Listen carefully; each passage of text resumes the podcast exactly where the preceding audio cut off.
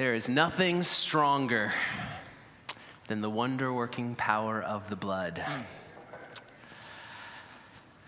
It's always a strange thing, I think, if you are an outsider looking in to see a bunch of people celebrating the blood of someone.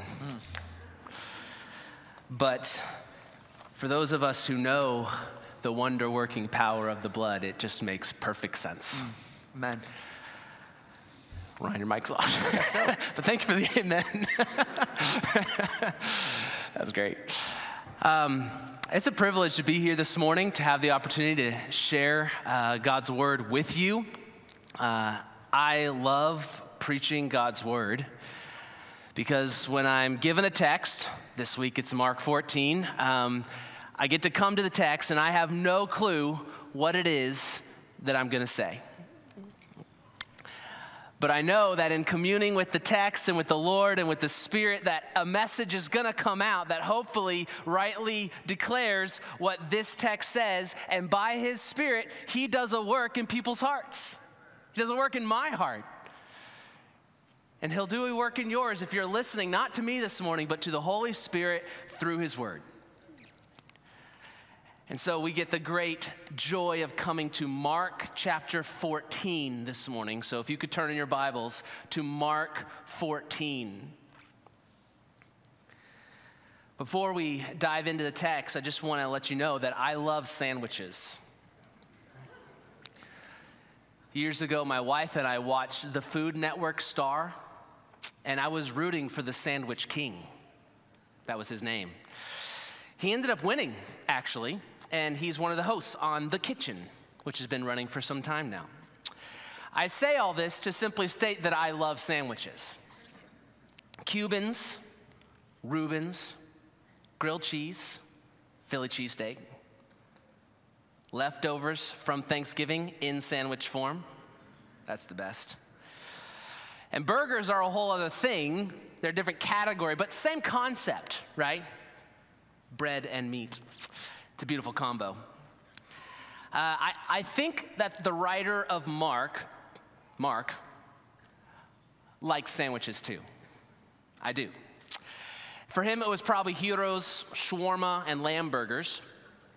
That's probably what they ate in the first century. But the reason why I think Mark liked sandwiches is because he uses the model of a sandwich to tell the stories of Jesus in his gospel. Multiple times, nine to be exact, Mark uses a literary device of sandwiching his main point in between two similar themes. So if you're looking at your Bible scrolling on the phone, you're probably going to miss it. But if you look at it on a page, you'll see the, the titles all on the same page. And oftentimes you'll notice that these two are, the, are similar, and then there's a little story in the middle. And that's exactly what Mark is doing here in Mark 14. So let's look at the, let's look at the bread on the, on the two sides. First, verse 1, chapter 14, verse 1.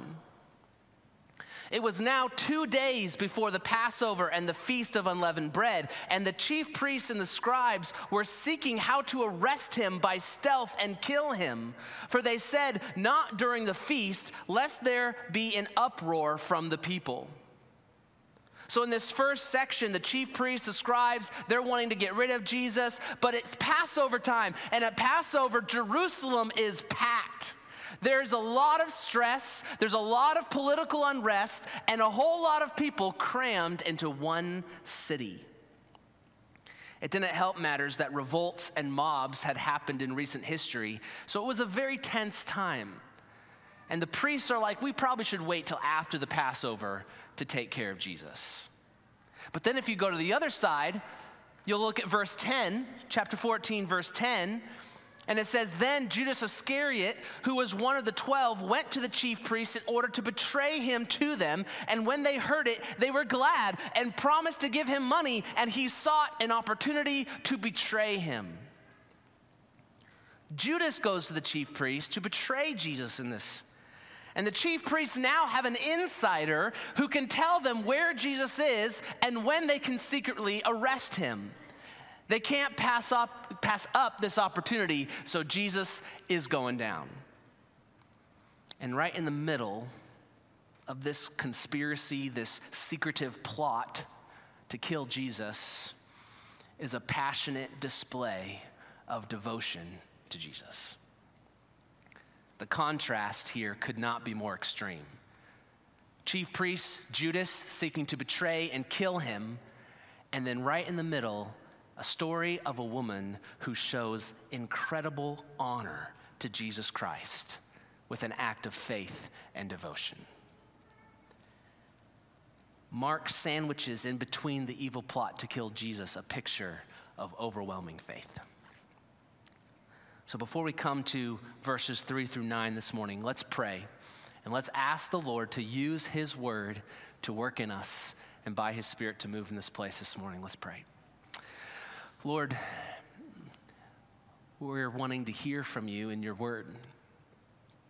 Lord, we want to know the presence of your spirit so that you can use your spirit inspired word to change us, to transform us, to convict us, to encourage us, to edify us. God, would you do all that you can do through your word this morning? Lord, give me strength and grace to deliver accurately what is in this text. And would you do the work would you make us more like Jesus? Would you exalt the glory of Jesus? And Lord, would you astound us with your goodness and your love? And it's in the name of Jesus I pray. Amen. Our text for this morning is Mark 14, 3 through 9. Let's read it. And while he was at Bethany in the house of Simon the leper, as he was reclining at table, a woman came with an alabaster flask of ointment of pure nard, very costly. And she broke the flask and poured it out and over his head. There were some who said to themselves indignantly, Why was the ointment wasted like that? For this ointment could have been sold for more than 300 denarii and given to the poor. And they scolded her. But Jesus said, Leave her alone. Why do you trouble her? She has done a beautiful thing to me. For you always have the poor with you, and whenever you want, you can do good for them, but you will not always have me. She has done what she could. She has anointed my body beforehand for burial. And truly, I say to you, wherever the gospel is proclaimed in the whole world, what she has done will be told in memory of her. Here in this word, we first see an action taken by a woman. And what she does is she breaks this flask and she pours it over Jesus' head. Now, in this culture, anointing a guest with oil was a common sign of honor and hospitality. It was a way of showing honor to a visiting guest. It'd be like pulling out a special aged wine that's reserved for the very special guest at the table. Or if you're into essential oils, it's like offering your guest a dab of frankincense. If you're in that world, you know how much it costs. But this act by this woman is at a whole nother level. She pours out everything. It's the, the text says it's an alabaster flask of ointment of pure nard. It's like Mark's trying to use all of these descriptors to show how amazingly costly this is. He says it is very costly because in the next verse we're going to find out it's worth 300 denarii, which is a whole year's worth of wages. A whole year's worth. Think about that. This item is so precious. It is, an, it is a treasure, a year's worth of labor and work. It costs a lot. And she breaks it and she pours it on Jesus' head. And it's messy and it's lavish and it's extreme.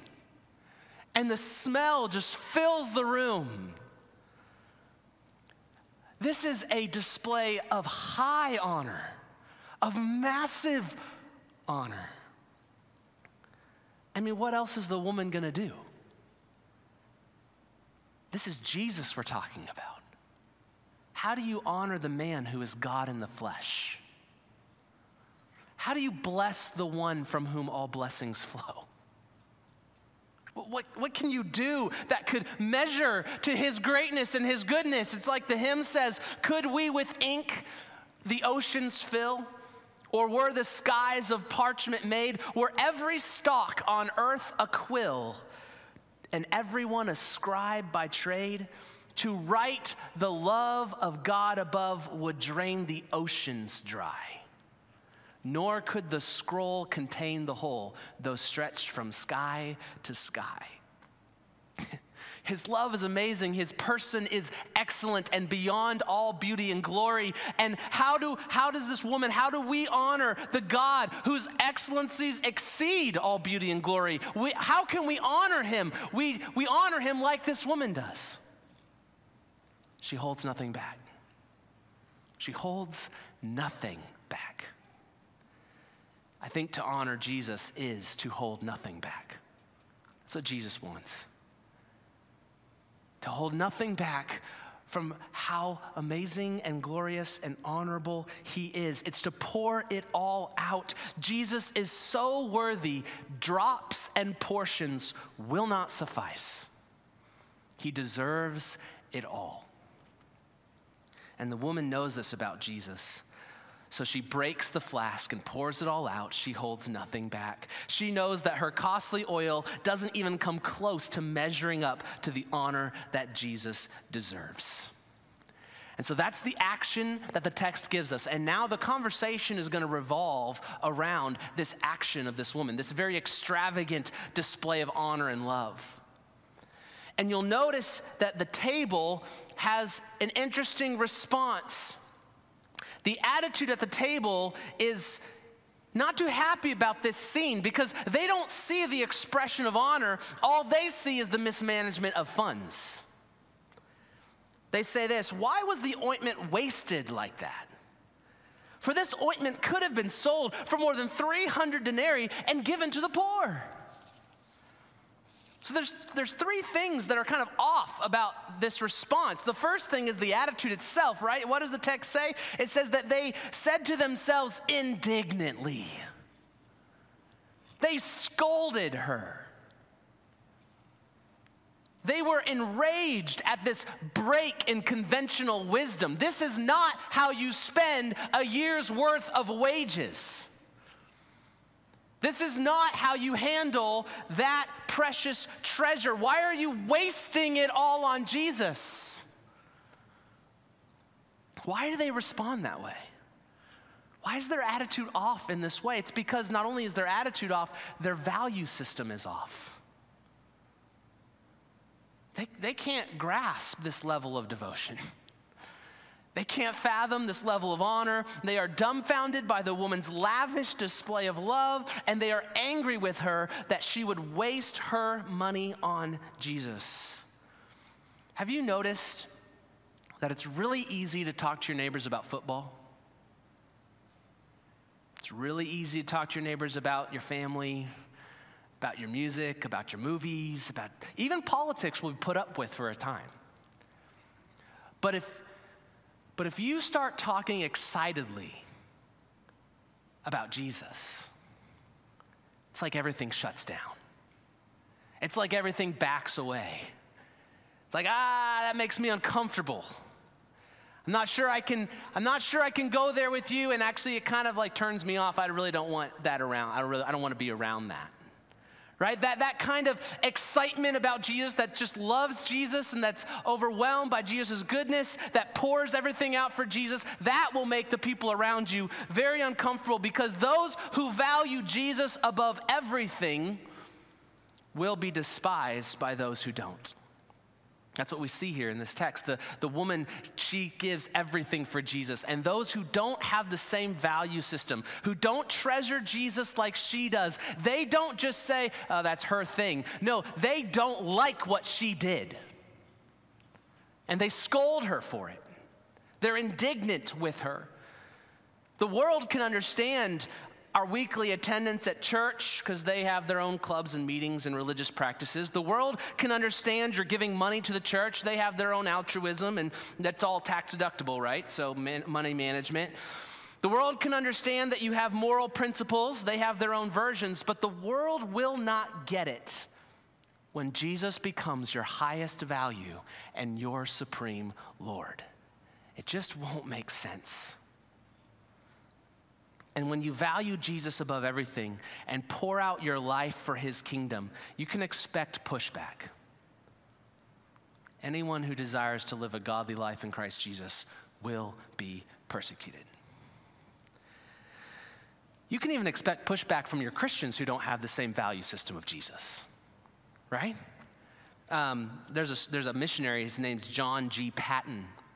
He was a missionary to the New Hebrides Islands in the South Pacific. He wanted to take the gospel to these islands that were very remote and very unengaged and unreached, and he was going to take the gospel so that, so that the, the kingdom of God could grow into all nations. And he got some pushback from people who thought he was crazy.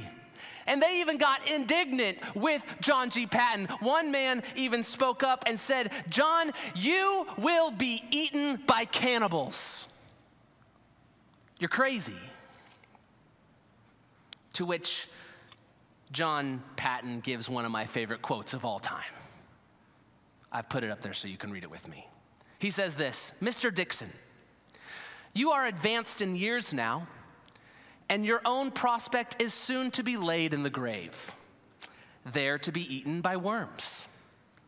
I confess to you that if I can but live and die serving and honoring the Lord Jesus, it will make no difference to me whether I am eaten by cannibals or worms.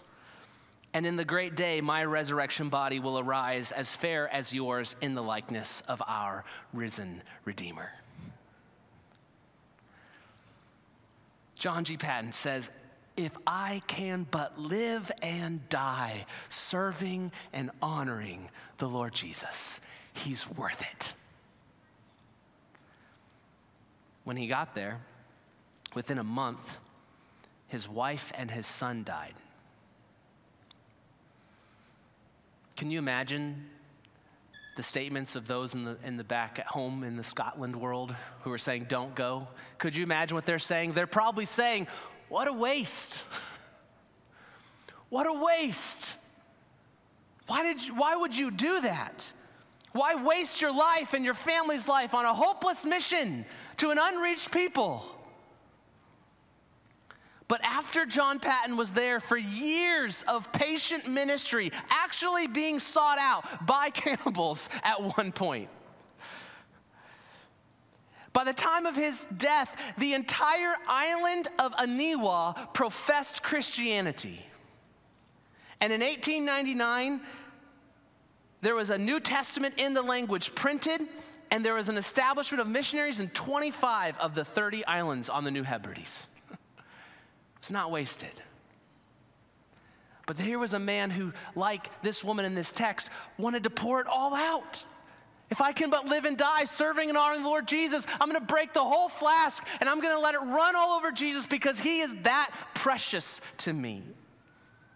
But worship like that is going to look like waste to the world. And we need to recognize this. Worship, wholehearted, wholly devoted worship to Jesus will look like waste to the world. It's like an ironic spin on John Piper's Don't Waste Your Life. Like John Piper's saying it from the Christian perspective don't waste your life, spend it all in the kingdom. But from the world's perspective, your pursuit of Jesus is gonna look like wasting your life. It's not gonna mesh with their value system.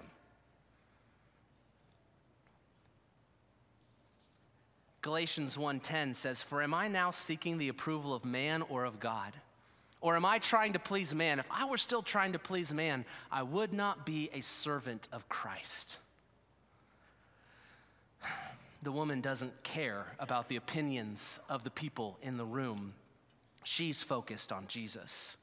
I want, I want, to bring up one more point about what's off about this response. Their attitude is off, their value system is off, and lastly, their timing is off.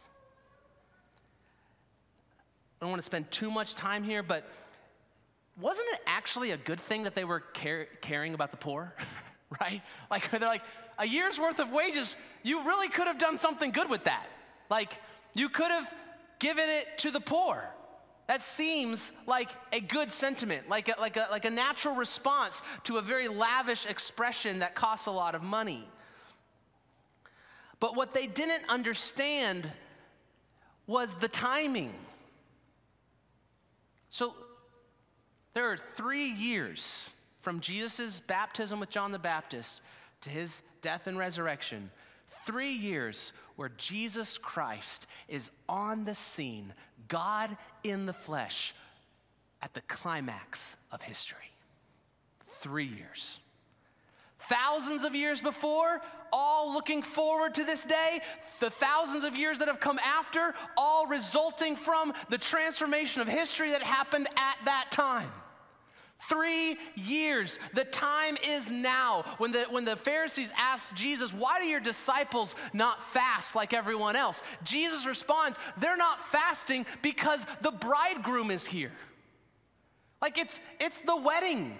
It's the time that I'm here on earth right now to bring about salvation, to enact a new exodus and a new creation into the world. Something cosmically significant is happening with Jesus being in the flesh on earth. This is the time to pour it all out because there will not be another chance to sit at the table with Jesus like this until he returns.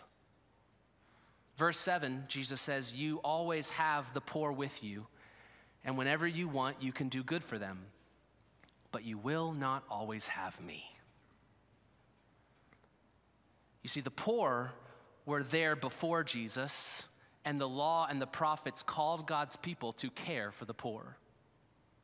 And the poor have been with us after Jesus, and the Lord Jesus and the apostles call the church to care for the poor and the orphan and the widow. That's a calling for all those who worship God. But at this time, at this moment, moment, the woman knows that the, the game time is up, the final seconds are on the clock, and so she pours it all out.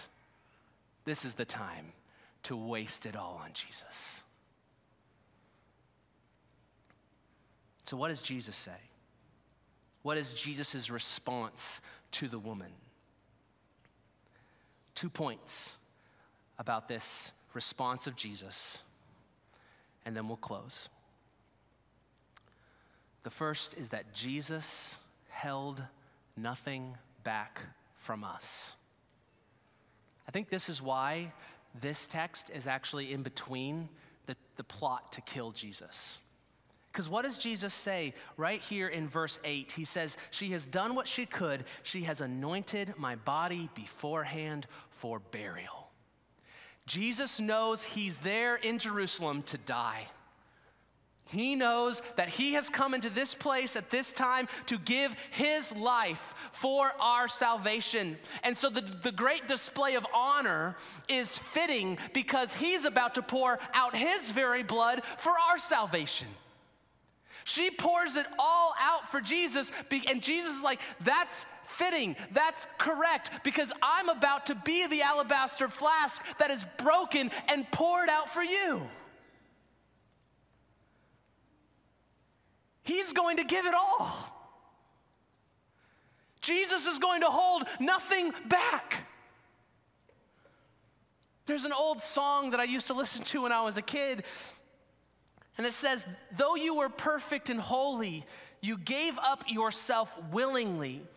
You spared no expense for my pardon. You were used up and wasted for me,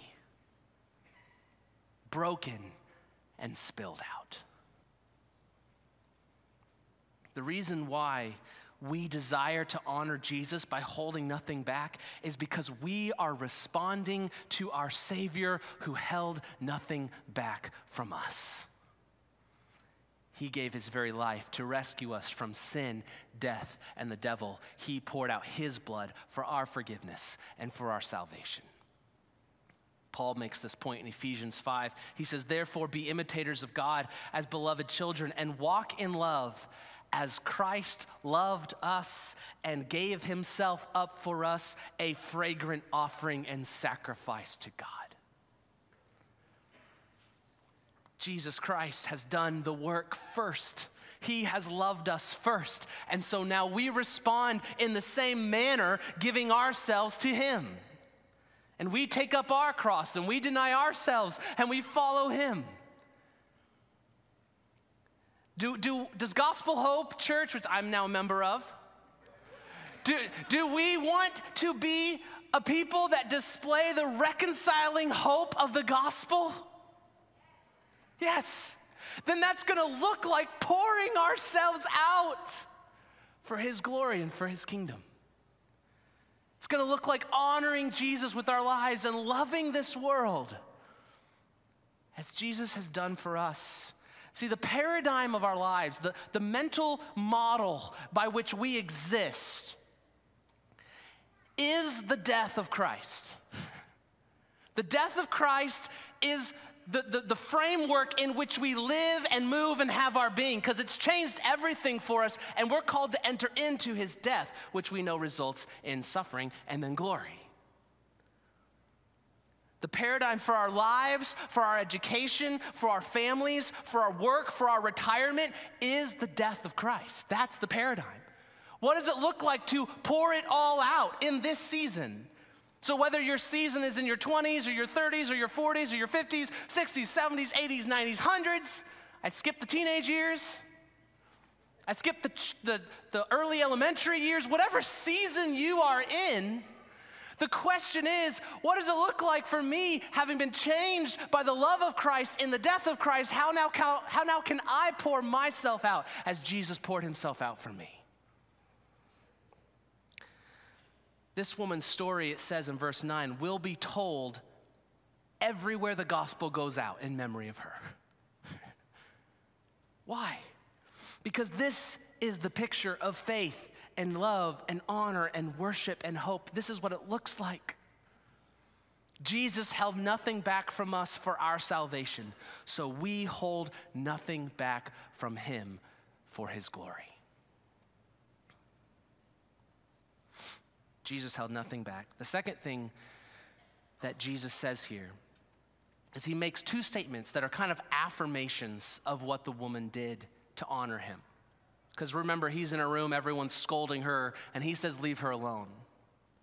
He says two things. He says, She has done a beautiful thing to me. And he says, She has done what she could. She has done a beautiful thing to me, and she has done what she could. I was um, at our table yesterday, and my daughter Ariel, who's my youngest, she's seven years old now, she brought me a couple things that she colored for me. And my seven year old daughter is not, you know, Leonardo da Vinci or anything. She brings me just a little sketch of crayons, and, you know, it looks, thank you.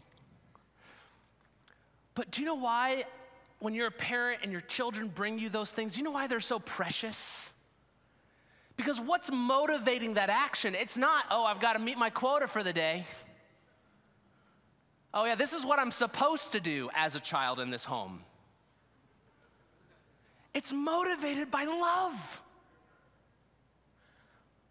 I just thought you would want this picture, Dad. And I say, this is a beautiful thing to me, right? She did what she could. Because the point is not that it was a year's worth of wages, the point is that it was motivated by love for Jesus. And so, when a text or a preacher calls for wholehearted abandon, right? When Jesus' sacrifice of his very life is presented as the model for how we should live, there's a tendency for us as Christians to come away feeling condemned. Have you ever felt that? Oh man, I'm not measuring up. I'm not, I'm not laying it all on the line. I'm not pouring it all out. I'm not pulling my weight, and I'm not doing everything like I'm supposed to. And we can walk out of a service where we proclaim the gospel feeling condemned, but that is not how Jesus calls us to love him. There is no condemnation for those who are in Christ Jesus. Jesus does not look down at you, despising you because you need to get your act together. Jesus is inviting us to see this woman's love for him, and he's saying, I have loved you in this way, love me in this way. It's an invitation. I don't want anyone to feel condemned this morning, but I want you to know that Jesus, Jesus' blood was poured out for you on the cross and that that assures us that we are not condemned even in our imperfections. Even in the ways in which we don't love God with all of our heart, soul, mind, and strength, but there is this thing called repentance, and we can live in it. And we can keep coming back to Jesus and we can say, Lord, I want to love you more. And He will forgive us and He will train us into what it looks like to love Him with all of our heart, soul, mind, and strength. And we will be able to honor Him with our lives. And He will say to us, That was a beautiful thing to me. You have done what you could. That's what we want to hear, just what this woman heard. We want to apply this woman's faith and example to our lives so that we can hear those two affirmations You have done a beautiful thing to me, you have done what you could. The question is not what have they done? And then measure ourselves up to everyone else around us. The question is, what can you do to honor Jesus, to pour yourself out to Him, and experience the same affirmation? What beautiful thing can you do to honor Jesus? Right? The, the, the Gospel Hope's kind of mission there is um, how it works itself out is that they want to make disciples who are growing in the gospel as a family while on mission. So, with those categories, what does it look like to pour ourselves out? This is where I hope that you're communing with the Holy Spirit. I'm gonna, I'm gonna invite you to stop listening to me. And I want you to listen to this text and the Holy Spirit in communion with your life, your heart, your mind. What does it look like for you to pour yourself out, to hold nothing back from Jesus? I'm going to throw out some examples just to help get the pot stirring of what this could do, what this could look like, but you have to buy, the Holy Spirit lives in you. He can make this text apply to your life very specifically. But here's some ways in which maybe the Lord is calling you to pour yourself out to Him or to do a beautiful thing to Jesus. Maybe you need to rethink your commute to work. Instead of listening to sports talk and political talk, maybe you just need to pray or play the worship music and sing your heart out. Maybe your drive to and from work can be a beautiful time with Jesus. Maybe you need to rethink your sleep. Go to bed earlier instead of staying up and watching the show or the game so that you can get up earlier to spend time with Jesus in His Word and prayer. Maybe your first moment in the day can be a beautiful offering to Jesus. Maybe you need to prioritize reading the Bible with your family and in the chaos of bedtime or in the activity of the morning. What if you poured out some time to stop and lead your family in worship to God? Come on, kids, let's sing a song to Jesus. He's worth it. Maybe your money has become your security and your hope. And what would it look like to pour out a beautiful offering to Jesus with the resources that He's given you? Maybe you need to go on a mission trip, enter into the discomfort, and pour yourself out to love others and to share the gospel. Or maybe you just simply need to invite that neighbor over to your house for dinner so that you can show them that you care about them and that you're willing to pray for them if they'd like it. I don't know what it is, but this woman did what she could. and, and you and I can do the same. This woman gave a year's wages, the widow gave two mites, but they were both beautiful to Jesus. They were both fitting because they were a, a display of holding nothing back. There was, um, we moved here from Savannah at the beginning of the year. And, and when I was leaving the church there, there was a family, they had a son named Elliot. He was 10 years old. And next to the offering box on Sunday, the last Sunday that I was there, was an envelope. And it, it didn't fit into the offering box, so it was just sitting on the side. And, and, and the envelope said, $60 and some change. And this 10 year old boy had given me $60. He says, It's to help with your move. But there was a line on that envelope that just was both a grace from the Lord and just an awesome display of what this woman is showing us in this text. He said this on the, on the envelope This is all my cash. This is all my cash. This is all I got. And you need help moving because we know you're poor. and so here you go.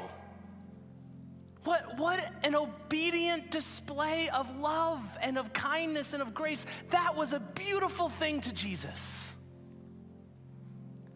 And he did what he could. And we all can respond to this text in this way. We can all respond to the one who gave it all for us in the same way. And so I want to ask you to bow your heads and close your eyes.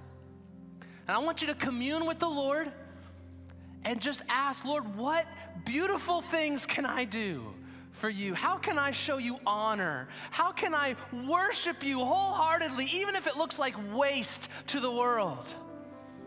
And maybe you need to get up and go to one of the members of our prayer team. They're here to pray with you, they would love to pray over you. The Lord's calling you to do something and you're afraid or you don't want to or you're feeling like you can't they would love to pray with you. As we respond to the Word of God and the Spirit of God this morning, let's just take some time to reflect.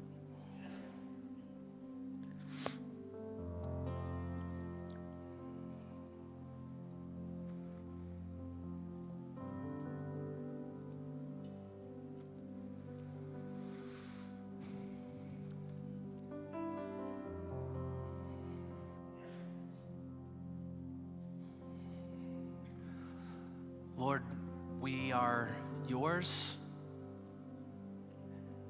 You have claimed us, you have bought us with a price. We are not our own. And so we seek to glorify you with our bodies. Lord, even as you were broken and spilled out for us, Lord, we want to be willing to pour it all out for you, to hold nothing back. You deserve all honor and glory and blessing forever. Your glory exceeds all other glories. Your beauty exceeds all their beauties. Lord, would our value system be, be right? One that recognizes that you are exalted above all. And Lord, would we live in such a way that declares how valuable you are? And it's in the name of Jesus I pray.